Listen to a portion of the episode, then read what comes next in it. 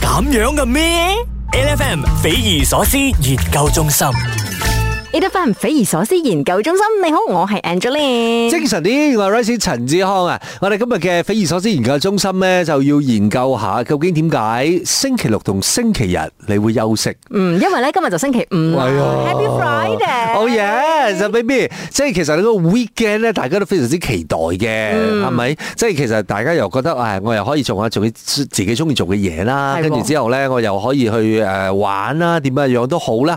咁啊，通常咧你都會就 weekend 嘅。嗯咁啊 weekend 你知道你可以休息噶嘛？但係我哋成日講 weekend，weekend，weekend，我哋都會係 refer to 係乜嘢咧？星期六同星期日。係啦，而且阿哥你講得啱喎。由於咧我哋呢一個 weekend 休息嘅傳統咧，實在太悠久咗啦，所以我哋根本就冇去探討過當初點解休息時間係呢兩日嘅咧？係咪有人咧去研究過我哋人類實在唔可以踩七日即係做工嘅？ 於是乎咧，做開五日之後咧，我哋一定要唞下啦咁咧。嗱，所以咧，其實我哋又同大家要一齊嚟探討下，嗱，誒呢一個咧，其實亦都誒同、宗教有關嘅一個講法啦。嗯，究竟點解人類，即係我哋普通嘅人啦，我哋都會覺得係星期六同星期日去休息。嗯，嚇咁誒，你星期一你翻工，嗯誒呢個咧咁樣嘅講法咧，其實係翻翻去一個宗教嘅呢個講法嘅，嗯原因係誒傳說當中，你講上帝咧就喺前六日嘅時候咧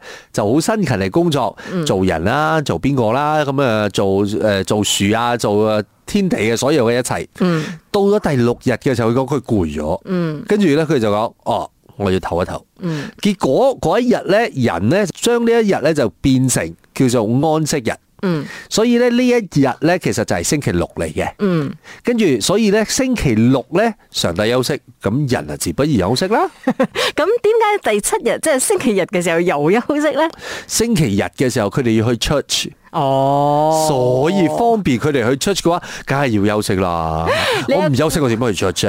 呢一個就係點解啦？呢、一個星期六、星期日咧，你都有機會休息啦。嗱咁當然啦，唔係個個人去 church 嘅。嗯咁好似喺馬來西亞嘅話，你講有好多朋友誒、呃即係呢個回教徒，係咁佢哋都其實有類似嘅呢一種嘅誒説法嘅。嗯咁佢哋都會話喺上帝創造萬物之後呢，其實係有一日休息嘅。嗯所以呢一日休息咗之後呢，嗰一日就會係你嘅 public holiday 咯。嗯等咩啊？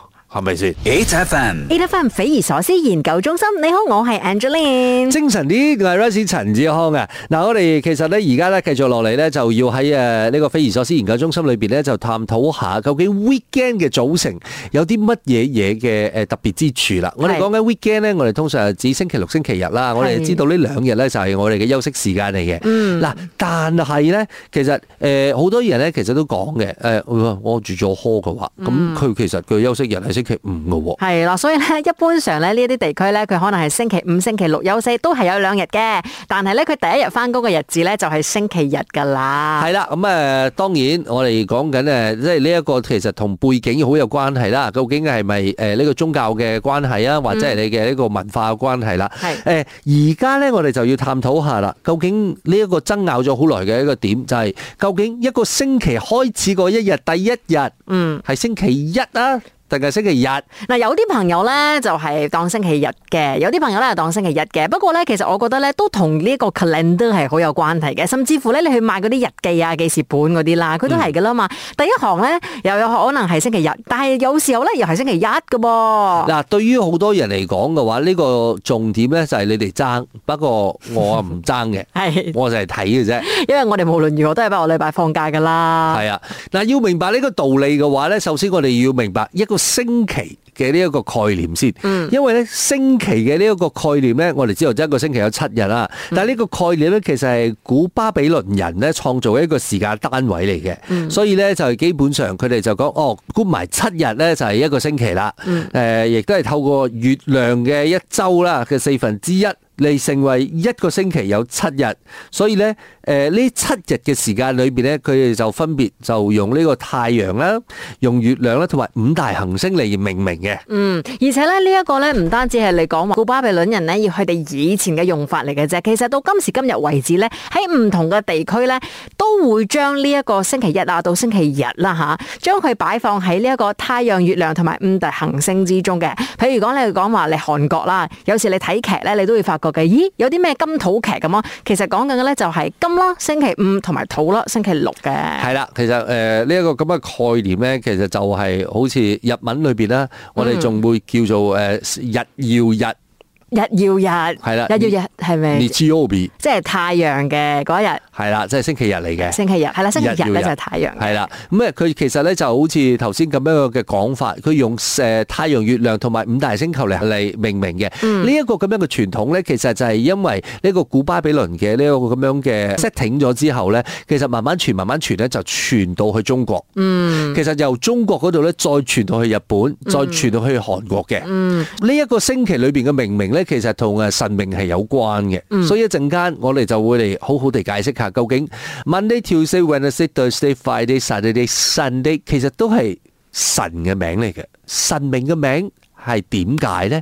一陣間翻嚟再話俾你聽，繼續守住 e l e p h a n 咁樣嘅咩？L F M 匪夷所思研究中心， e f m 匪夷所思研究中心，你好，我係 Angeline。精神啲，我係 Rice 陳志康啊！嗱，我哋今日喺匪夷所思研究中心裏邊咧，就要同大家研究下一個星期裏邊嘅名字。誒、每一日咧，我哋都知道啦，我哋好慣噶啦嚇，我哋講緊誒，即係 Monday、Tuesday、Wednesday、Thursday、Friday、Saturday、Sunday，係啦，冇錯，係咁嘅概念嘅啫係。我哋其實又要講講一講啦，究竟嘅點解會叫做 Monday、Tuesday、Wednesday？我哋其實又要講下誒、由星期日開始啦。嗯星期日嘅時候，我哋叫做 Sunday 啦，好明顯佢對應嘅就係一個太陽啦。係啦，新星係啦，星期一咧係叫 Monday，你又可以想象佢係對應一個月亮啦。嗯，係啦，就係 Mon 啦，M O N。不過當然啦，Moon 啦嘅呢個角度啦。